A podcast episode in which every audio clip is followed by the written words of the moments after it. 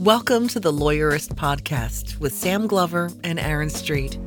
Each week, Lawyerist brings you advice and interviews to help you build a more successful law practice in today's challenging and constantly changing legal market. And now, here are Sam and Aaron.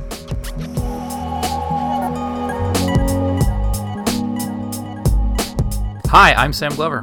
And I'm Aaron Street, and this is episode 8 of the Lawyerist Podcast, a weekly podcast about lawyering and law practice. You can subscribe to the podcast in iTunes or using your favorite podcast app, or you can listen to it at lawyerist.com slash podcast. If you enjoyed the show, uh, we'd greatly appreciate it if you would take 30 seconds and give us a rating in iTunes. Today's podcast is sponsored by Ruby Receptionists. You can sign up for a free 14-day trial at callruby.com slash lawyerist, and Ruby will waive the setup fee if you decide to become a customer.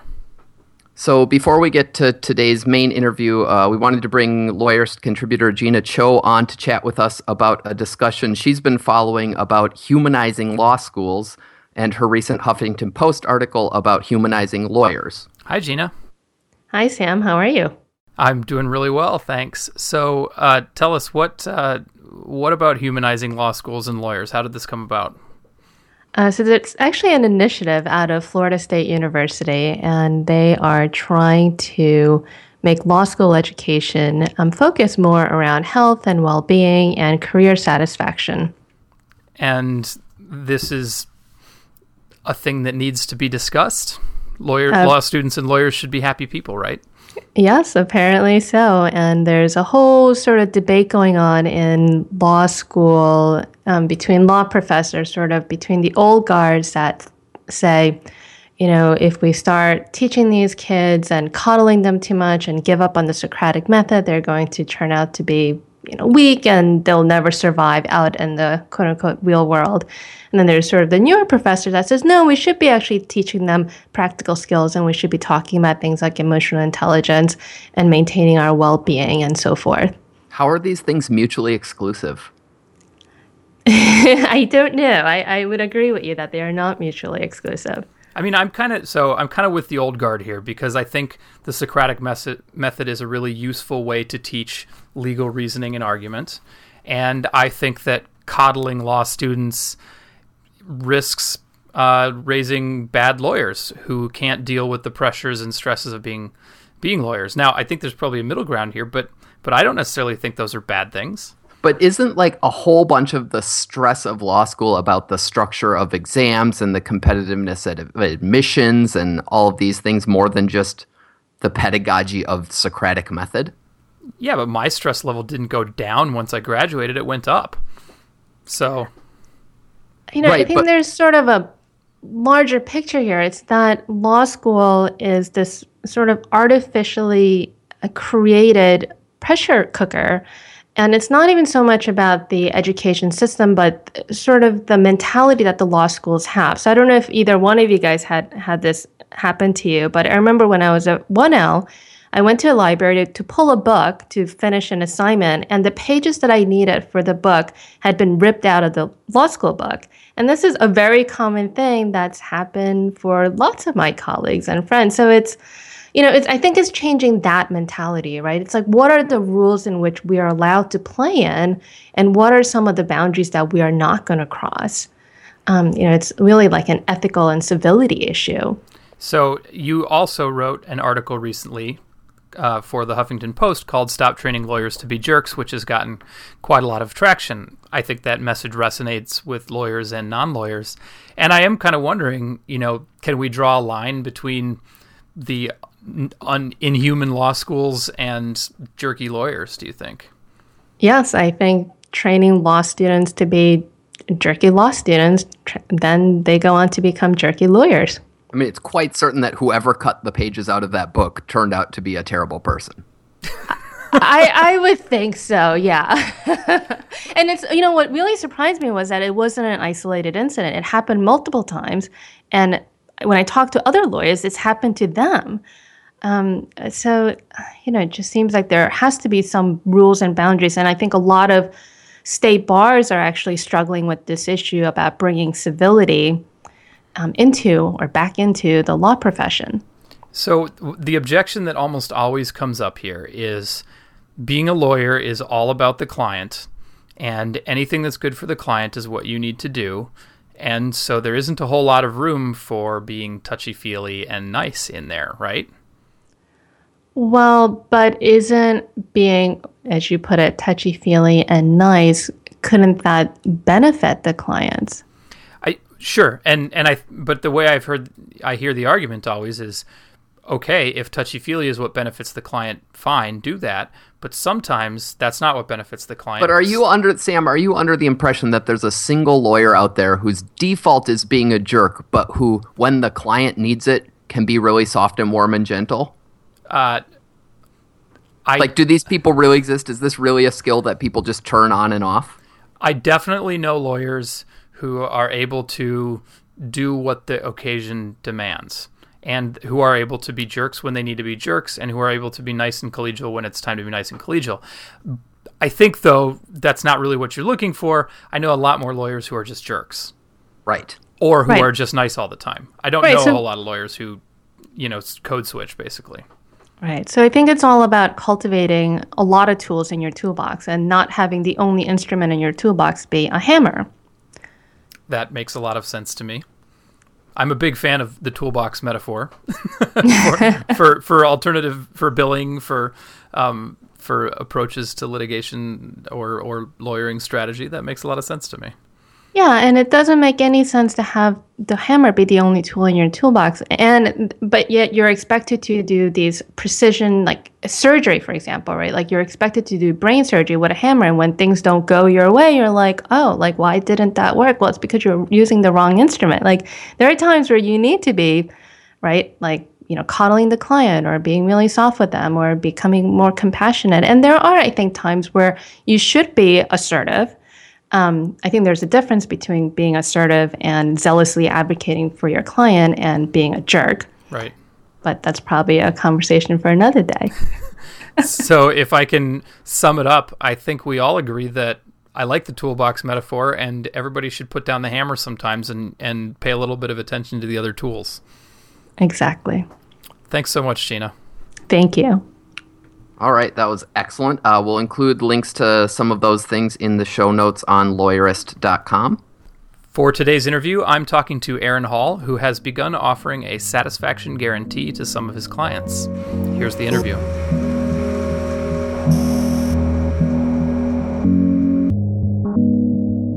I am here with Aaron Hall.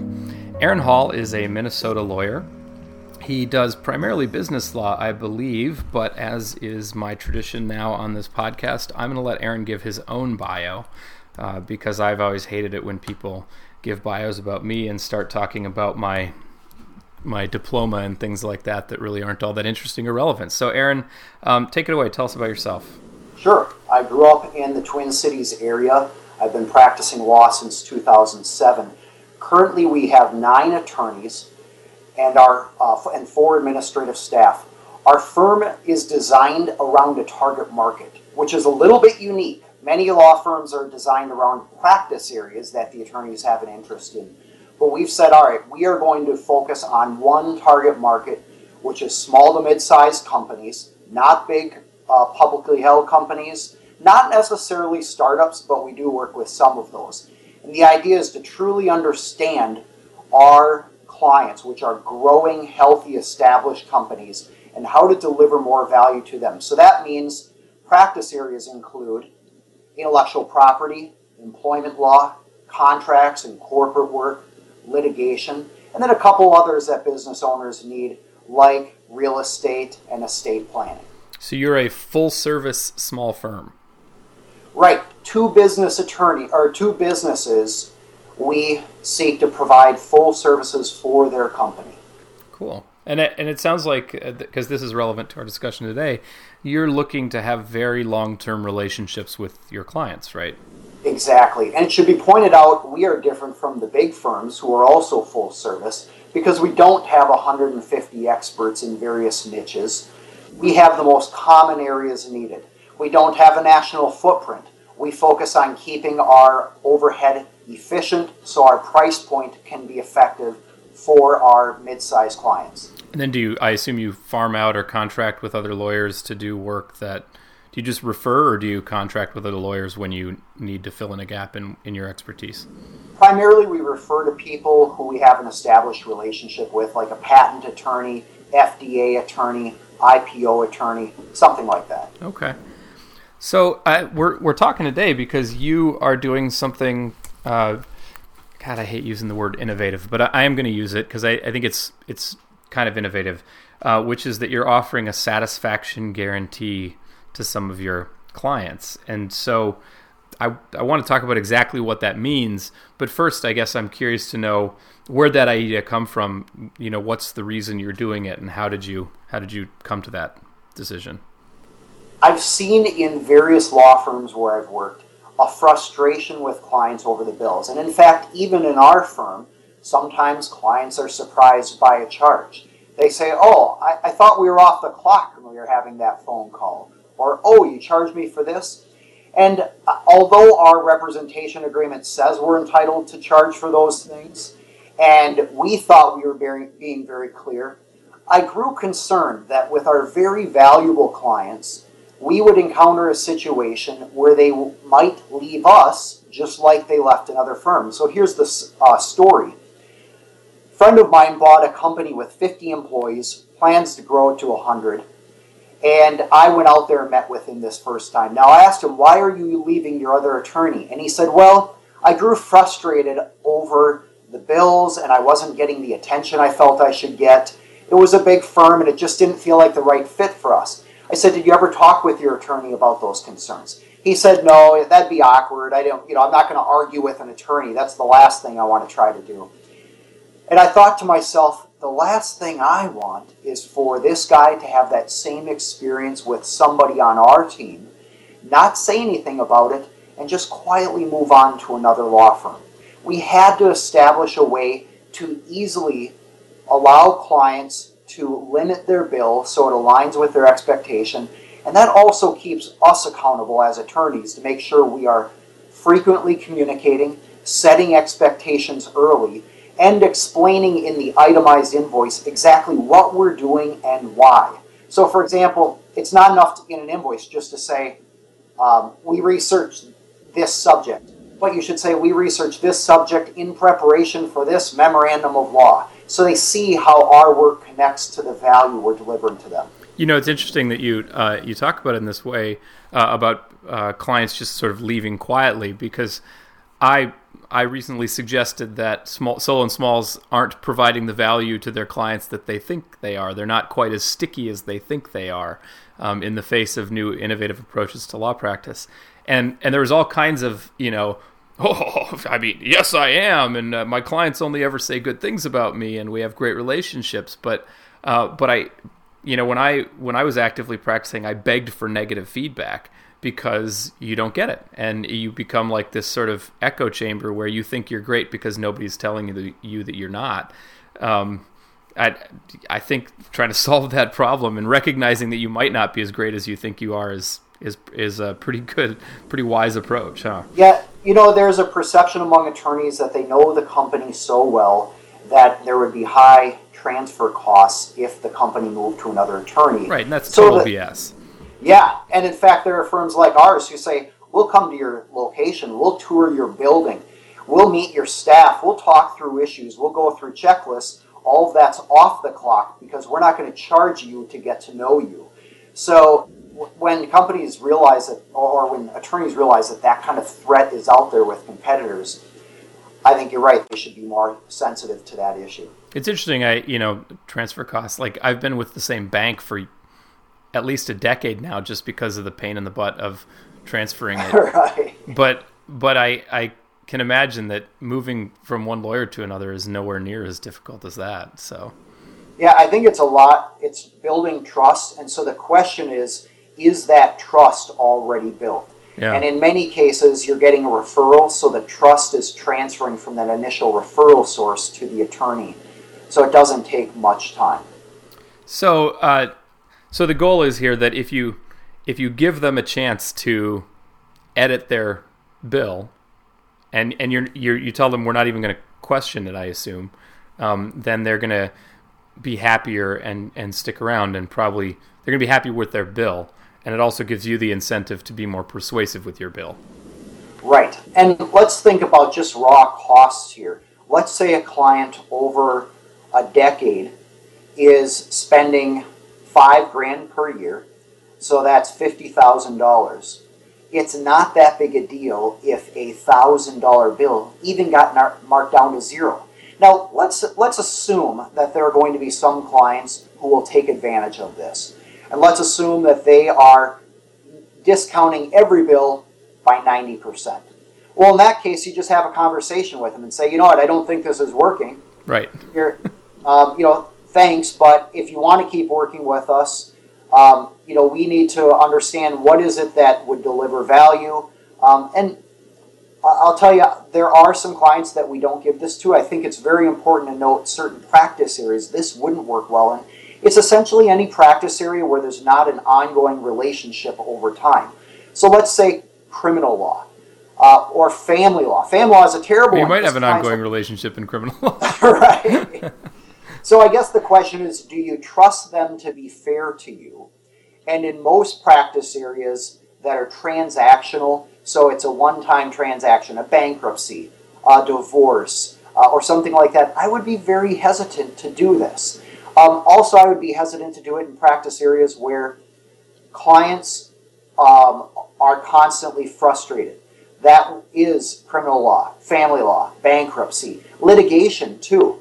Uh, I'm concerned about how this will work in litigation with our clients. We are going to do it, but I know that litigation is so frustrating for clients that they're looking for somebody to blame. Right. They know they're unhappy, and we don't want to become that target.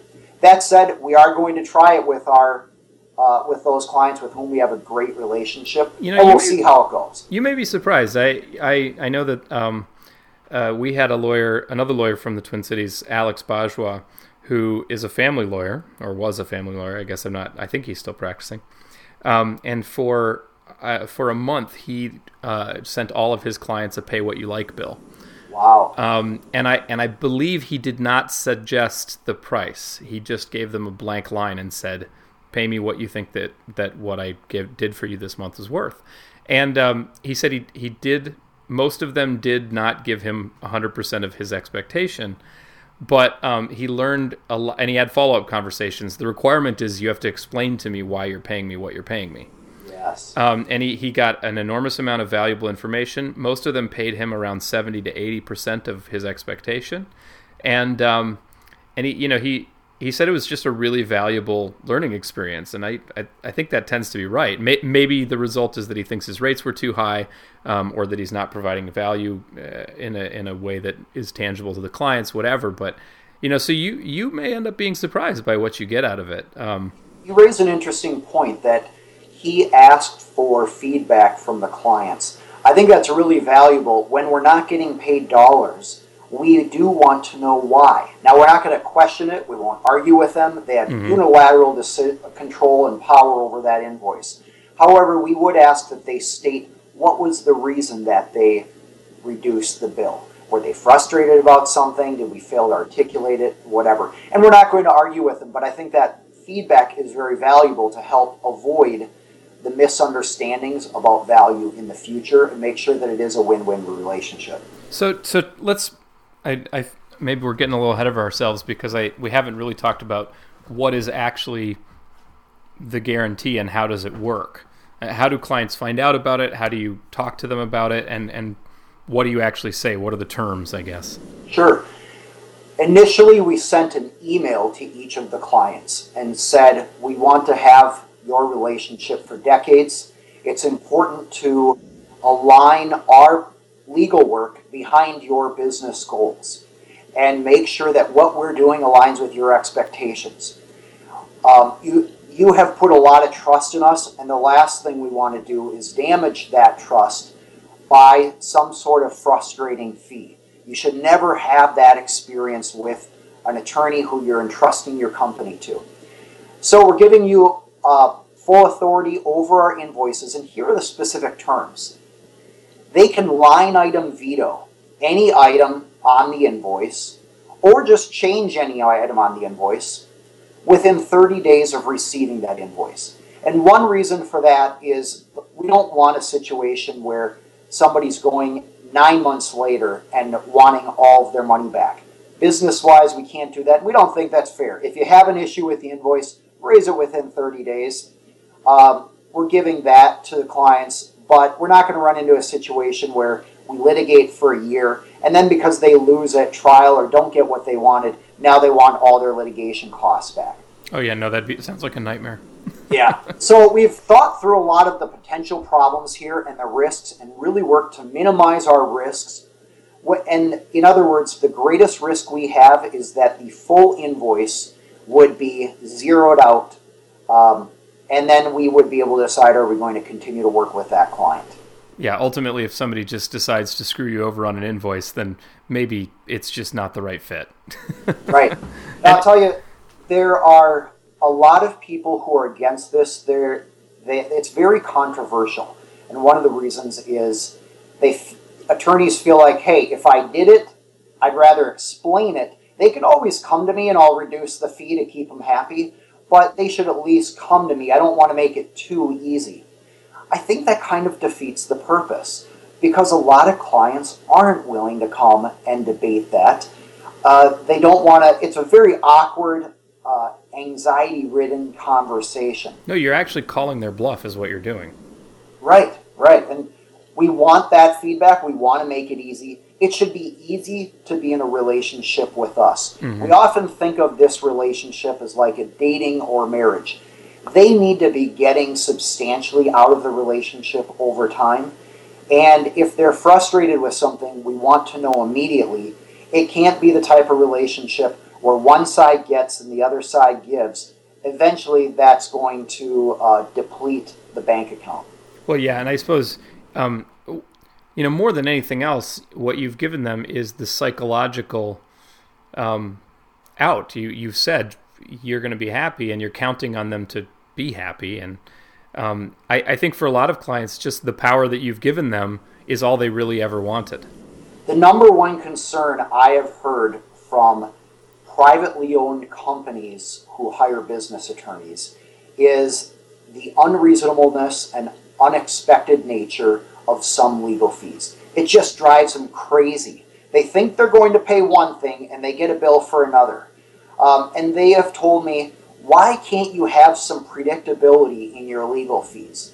Uh, one other options we implemented are fixed fees for a year, um, or fixed fees and success fees, other things that would give some control and predictability over the costs. But we specifically apply this line item veto to our hourly fees. Uh, we oh, so this want, is not for all of the fees. We and I'll tell you, we're still in the evolution of this. Right. We have offered it for everything, and nobody has responded. But we are a little concerned. Let's say we did a contingency case uh, to negotiate some deal or do a, um, a merger and acquisition.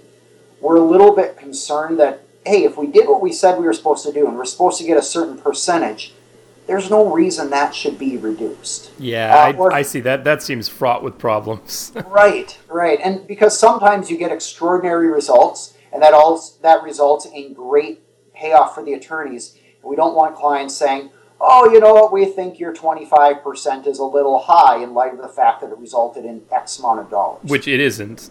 I mean, right, 25% right. is almost never high.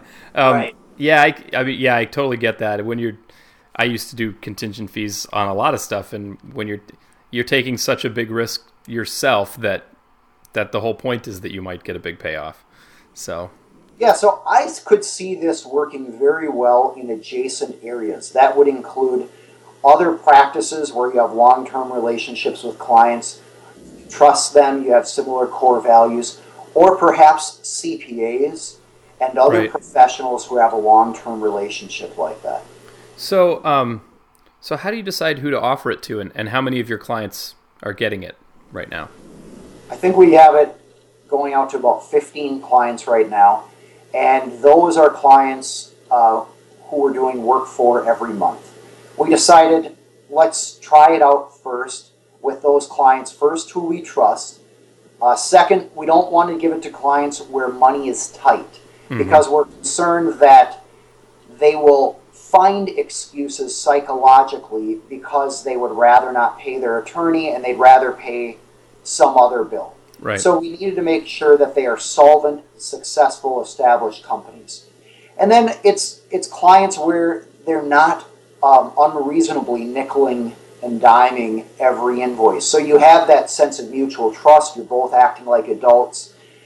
I do think we might roll it out more aggressively than just trusted clients in the future, but it's important that it be a long term relationship and that uh, money not be an issue for them, that they are successful. Um, and then, frankly, some clients, we might just get immediate feedback where they're um, constantly cutting down the bill. And then we say, you know what, this probably isn't a good client for us. And we're going to have a good conversation with them. We'll say, you know, I see that you docked our bill down 40%.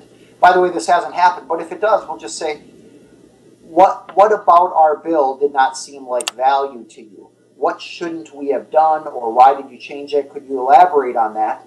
And if their answers are simply unreasonable in our minds, that's a good indication it's not going to be a, a good long term relationship. And so we'll say that in an amicable way and recommend some other attorney with a better approach for that client. But it sounds like this is theoretical, right? You've you haven't been trying it for. Have you sent out two invoices under the guarantee now? About yeah, I can't remember exactly, but right, we've sent out invoices to all these clients, and none of them has uh, knocked down the bill at all. Mm-hmm. Now, other firms do this as well. A Conduit up in Canada has done this, and they actually put on the invoice a spot to mark down the bill. They don't ask that it be line item vetoed, and they don't ask for feedback. Their idea is let's just make it really easy for clients. I've tended to think that feedback is helpful, uh, and we just have a logistical issue right now. It's hard to create two formats of invoices for all of our clients. We, we kind of need to stick with one template. Oh, right. And I, I mean, my the software that I've ever used to invoice isn't flexible enough to make it easy to add line items vetoes anyway. So what we might do is put a, an insert, either a PDF or a sheet of paper in there that says, you know, this is a reminder of our commitment to you and aligning behind your legal goal or your business goals uh, and then explaining that veto again, that line item veto. The um, so what kind of results have you gotten? What kind of feedback have you gotten from the uh, from the experiment? Uh, two different types. Uniformly, clients have said this is fantastic. We love it. It's this kind of stuff that makes us love working with your law firm. So they were very happy about it, even though they've never actually used it. Second, referral sources. They loved it because it eliminates one of the two major frustrations referral sources have when sending clients somewhere. The first frustration is is the person an expert in their niche? And the second is is the price in line with the client's budget and expectation. And so they can check out our credentials and our reputation speaks for itself. But then there's that cost issue. And when referral sources know that their clients are never going to get hit with surprise fees that are um, that are commonplace, unfortunately, uh, in the legal profession, then the referral sources feel a lot more comfort in sending clients our way. So, um, this is whenever whenever somebody does something new, uh, lawyers first want to know about the ethics because they figure um, ethics are a great way for them to get out of trying anything new. So I, I, assume you guys have actually taken a pretty solid look at the ethical considerations here. But what are they? I mean, what what can you do and what can't you do and what shouldn't you do when it comes to um, implementing a satisfaction guarantee? Well, first off, there is nothing unethical about reducing your fee even down to zero. You can always do that. I'm not aware of any issue there. One ethical issue that was raised when I sent this out to a number of attorneys to get their feedback was we were calling it a satisfaction guarantee. And they were saying, now that title itself suggests that they will be satisfied and if they're and you are guaranteeing their satisfaction. Now if you read down into what we're actually guaranteeing, it's that our fees would align with their expectations and we would be delivering value. Bottom line though is that that guarantee seemed to be a bit problematic, at least for some people. Uh, some attorneys felt that you are guaranteeing a result, and that is unethical under the professional rules because attorneys don't know the future. You can't possibly guarantee a result. Our response to that was no, we're guaranteeing that we're delivering value. We're guaranteeing that they'll be satisfied with, the, with what we're working on, and if they're not, they don't have to pay for it. But still, there is a question out there about whether some, even the title alone, gives a misconception to clients. So we are in the process of renaming this. Okay. And it might be something as simple as a statement like, you control your legal fees with a line item veto. And then we explain to them that you deserve attorneys who align legal work with your goals and interests. You deserve to pay only for value, and you deserve detailed invoices. So, to ensure you get what you deserve, we are giving you unilateral authority to reduce your invoices. And then we go into the details. It has to be done within 30 days of receiving the invoice and uh, that there's no catch here, but we would ask that they explain why so that we can uh, become better and improve our services to them. So you uh, you you would call that an being an excess of cautious, right? Exactly. I mean, I because it's there does seem to be a cl- pretty clear line to me between guaranteeing satisfaction and guaranteeing results, but I guess I can kind of see where the confusion comes from. Yeah, and you know the other thing is too, we never want to seem salesy, uh, like we're using puffery. And satisfaction guarantee can rub some people the wrong way as a little bit salesy. So perhaps line item veto on your invoice is just more simpler and fact based. It's like this is what it is. We're not trying to push you or sell you on it. Yeah, that makes that makes sense to me. I, t- I get that. Um, I guess satisfaction guaranteed sounds like uh, sort of medallions on the on the box in right. red. right. right. Well, and, and when we see those guarantees, we're like, well, what's the catch? Right. Um, and this is a profession of trust. The last thing we want people to do is get a um, an initial impression of distrust or like they're being sold something. Yeah. No, that makes sense. Uh, I, you know, you mentioned this earlier, and I, I meant to talk about it a little bit more, but um, it sounds like one of the ways that you're controlling for risk here is in having more conversations with your clients up front about fees, which is something that um, when I was doing an experiment with taking subscription fees, uh, I, I did that as well. I felt like when you do flat fees or subscription fees or most alternative fee arrangements, you end up having more conversations up front about fees, which means that your client's expectations are usually in line with what is actually going to show up on their invoice. That's a great point. And for larger firms, it ensures that every attorney is attentive to that issue. It's easy to get busy and just start knocking out bills, putting your time in there and moving on to the next thing because you're so busy and not necessarily thinking about how is the client going to receive this. So I agree. It is is very helpful, and that now that communication point that is, as you know, one of the number one reasons that attorneys encounter ethical problems. That is that they don't communicate enough with their client.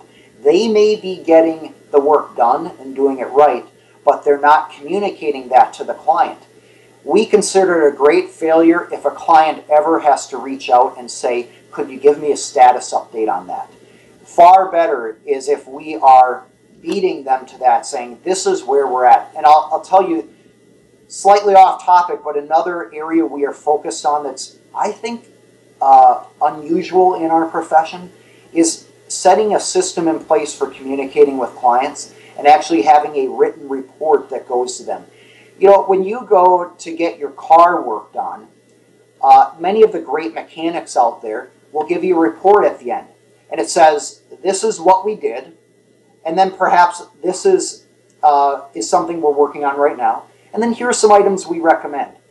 When I was at a mechanic the other day, I thought, This is great. because my budget may not allow me to replace everything and fix everything on my car right now. But it's really nice to have a professional looking out for me, managing my car, and at least bringing those questions to my attention. I will then decide whether my dollars should be spent on those expenses. So that's also kind of a classic CYA tactic, right? Which is I'm recommending that you do these things. And so if those things go wrong in the next six months or so, then it's kind of a well, I told you so. right. You know, I hadn't thought about that, but you're right. From the client compliance and risk mitigation standpoint, I see attorneys could love that. Frankly, the clients love it because they say, you know what, we appreciate you're not pushing stuff on us, but also educating us about what's out there and what we might want to pay attention to when our budgets permit. Yeah.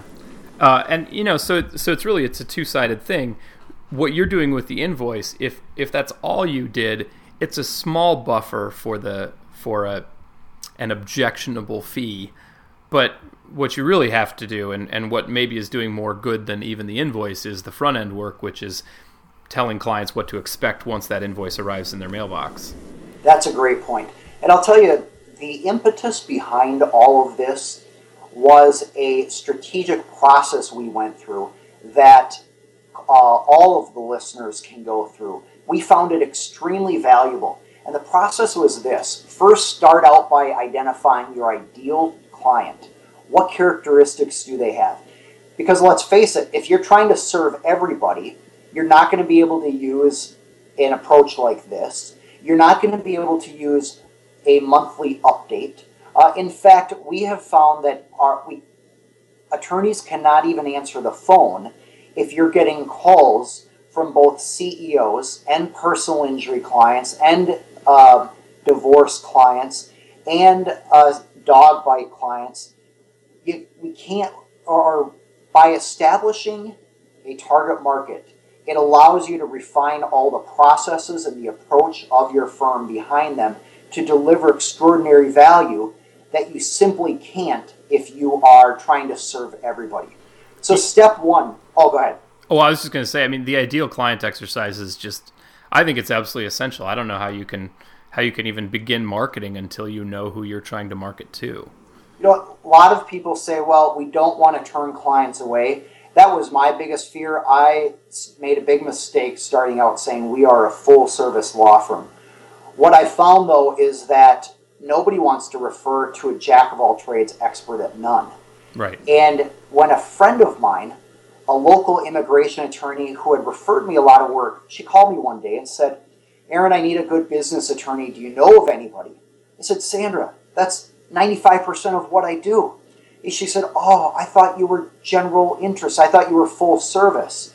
I realized I was leaving money on the table by not declaring a focus.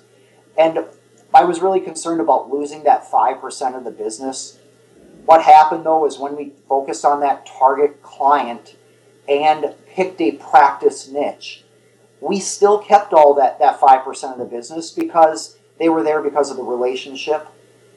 They weren't there because they thought we were somehow experts at whatever area. So, step one that we went through, and I think is great value for listeners, is identify your, your ideal client, and then, second, visualize that client Put skin on them, pick a gender, give them a name, give them an age. What do they spend time doing? What concerns are on their minds? Where do they go? What activities are they involved in? And then list the factors that they, this is step three, would consider in hiring you. What's important to them? Price might be there, speed might be there, quality of work might be there, uh, but do they hear about you on the radio all the time? Uh, for example, if you are doing a divorce practice, you might find it's good to be on a talk radio station and maybe pick a male or female station depending on who you're catering to. Um, or, in fact, business owners often listen to talk radio on sports or politics and they're driving around doing stuff during the day. The, the point is to get into their head and think where are they, what is their world, where are they living, where are they interacting, and then step four is to honestly rate yourself on those factors. So if a client is, cares a lot about communications, rate yourself. This goes back to what you were talking about with communications.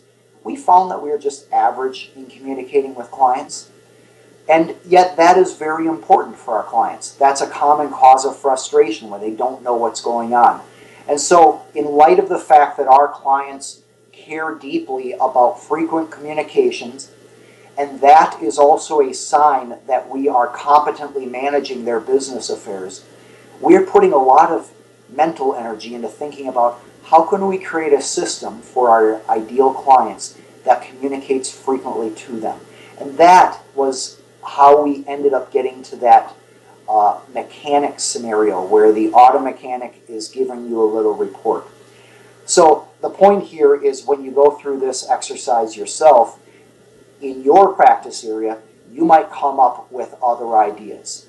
Um, one attorney I know, he's criminal defense.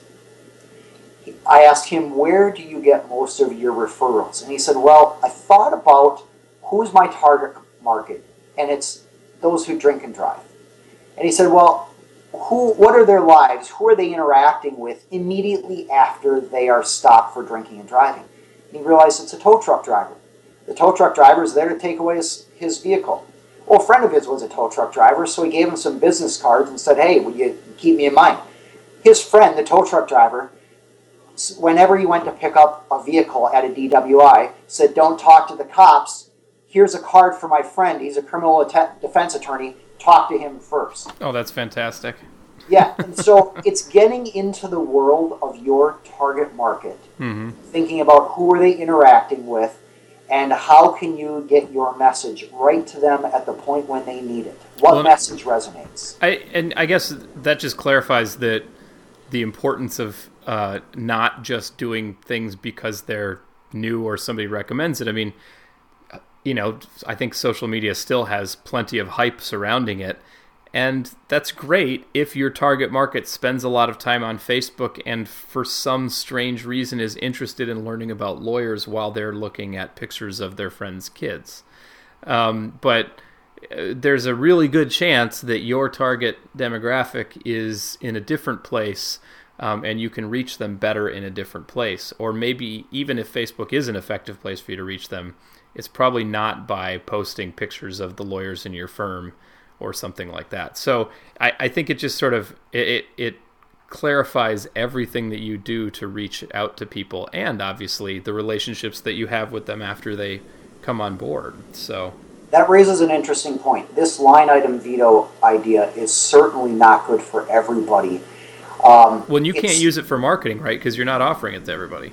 Right, not yet at least. And we might in the future when we have eliminated all clients that are not ideal and we have just a great core group of established relationships. I'm excited about that day because we will be able to adapt all of our systems just for one group. But so people might be thinking, well, this isn't an innovative idea, but it has nothing to do with my practice. I think about uh, a comment by Henry Ford, at least that's attributed to him regarding innovation. Uh, they were asking him, How did you identify innovative ideas for your, for, for your clients? And he said, If I had asked my clients, What do they want? they would have said faster horses. And if he, he of course, didn't do that, he created the automobile, or at least uh, grew that industry. The point is, you can't always ask your clients, what do you want? Uh, if I, especially if what they want doesn't exist yet because they don't know the value, they haven't appreciated it. Um, so what we really focus on is trying to understand what is the world of our client, what are they living in, and as you touched on, it might not be Facebook. Um, if they are not in your demographic or financial situation, they may not have uh, access to the things you have access to. They may not be living in the world you live in. Um, but by focusing on understanding them better and their lives, you can think about how can we provide more value to our clients. And that, I believe, is one valuable way to find innovation in your practice. So, uh, so let me get, deliver a sl- small buzzkill before we end, which is that FYI, uh, that's not actually a Henry Ford quote, um, but it, it is a great quote. Um, it's one of those urban legends. Yeah. Well, it's, it's like that. Um, it's like the uh, the other great quote about the future, which is the future is already here. It's just not evenly distributed, um, uh-huh. which William Gibson, the the cyberpunk uh, novelist, gets credit for. Uh, he didn't say it. It totally annoys him that everybody attributes it to him. I don't know if Henry Ford cares, but uh, great quote, just not him. Um, no, it's interesting too. Uh, Steve Jobs went with Apple didn't try to say, "I'm going to try to create a faster computer with more specs, more technical ability." He said, "No, I'm going to think about my clients and what world do they live in, and let's start with them, not just." Ex- turning the degree or moving down the spectrum a little bit. I ask a lot of attorneys, what do they, what makes them different, and they answer with a uh, with a point about being a little bit better, an incremental difference. We're a little bit, we respond a little faster to our clients. We're, we believe we're better quality. We be, believe we're higher touch. We're all about relationships. Blah, blah, blah. Every single one says that. And clients want to know really how are you different? And when we can answer those in a succinct way, like Steve Jobs did, creating something wholly different in a commoditized industry, I believe will provide a lot more value to clients and we'll find a lot more clients. So, how do you answer that question for your firm?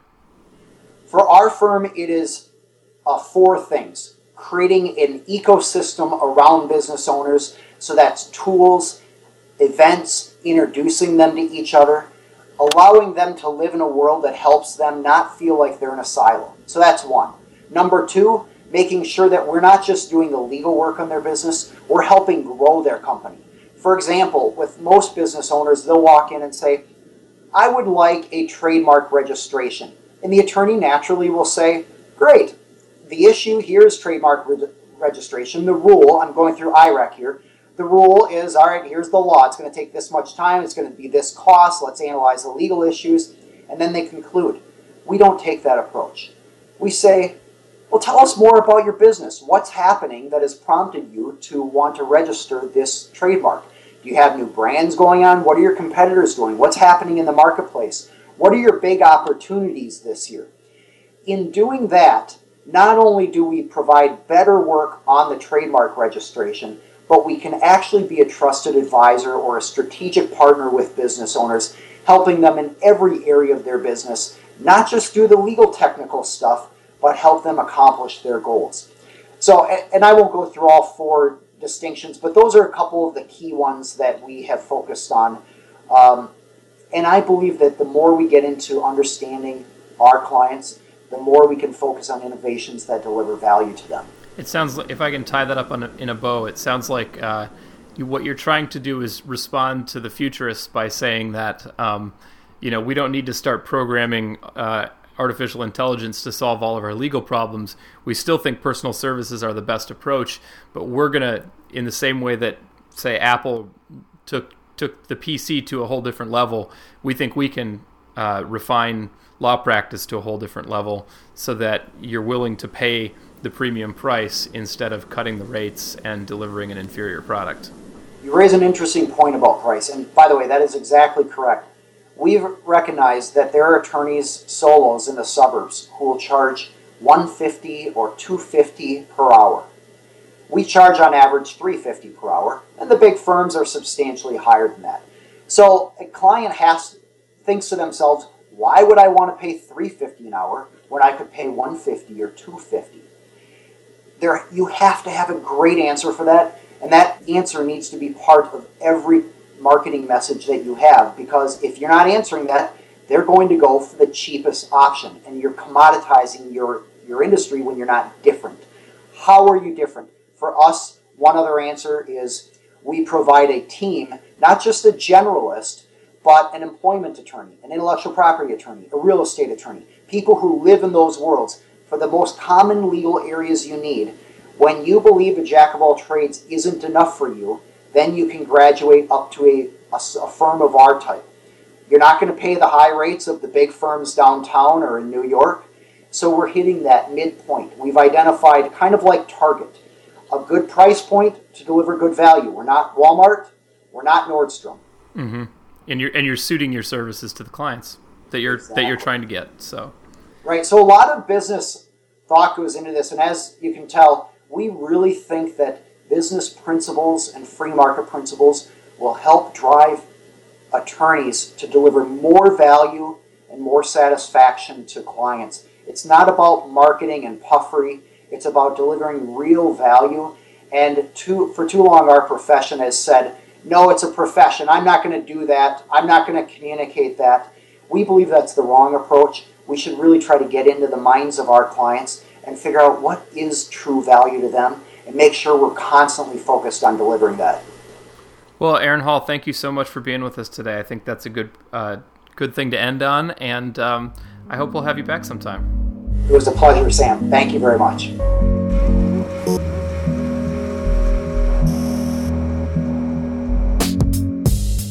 This episode of the Lawyerist podcast is brought to you by Ruby Receptionists. Ruby answered the phones for my law practice for a couple of years. And here's the thing when I was answering the phone, I was often distracted. I might be in the middle of reading a brief that pissed me off from opposing counsel uh, or dealing with something stressful or that I really needed to focus on. And so the phone rings, it's an interruption, kind of drives me crazy, and I'm never at my best. That's not the face I wanted to put forward to clients. So when I got Ruby, the whole thing changed for two reasons. First, because uh, the ladies at Ruby are fantastic on the phone. They're cheerful, they're friendly, they're helpful. And what happened is that people would regularly say, Wow, I just had such a great experience with your receptionist. And second, because my instructions were that anybody who asked for me by name should be put straight through to me. The way that happens is it's a soft transfer, meaning the first person I hear from is a receptionist from Ruby who says, Hi, this is so and so from Ruby Receptionists. I've got so and so on the phone and they're calling about this. Should I put him through? And so I have the opportunity to say, No, tell them to call this person, tell them I'll call them back later, please take a message, or sure, put them through and I'll talk to them. And just that little bit of buffer meant that by the time I got on the phone, I was prepared for the conversation and I could be in a much better mood. Hiring somebody to pick up my phones and answer my phones for me that is as friendly and professional and helpful as Ruby was one of the best things I did for my practice and for my sanity and productivity. So, you should check out Ruby, and you've got no reason not to because it's free for 14 days. And if you check them out by going to callruby.com/lawyerist, they will also waive the setup fee should you decide to stick with them. And if you sign up for the trial, they will take good care of you, and I'm pretty sure you will want to hire them in the end. So go to callruby.com slash lawyerist and find out for yourself.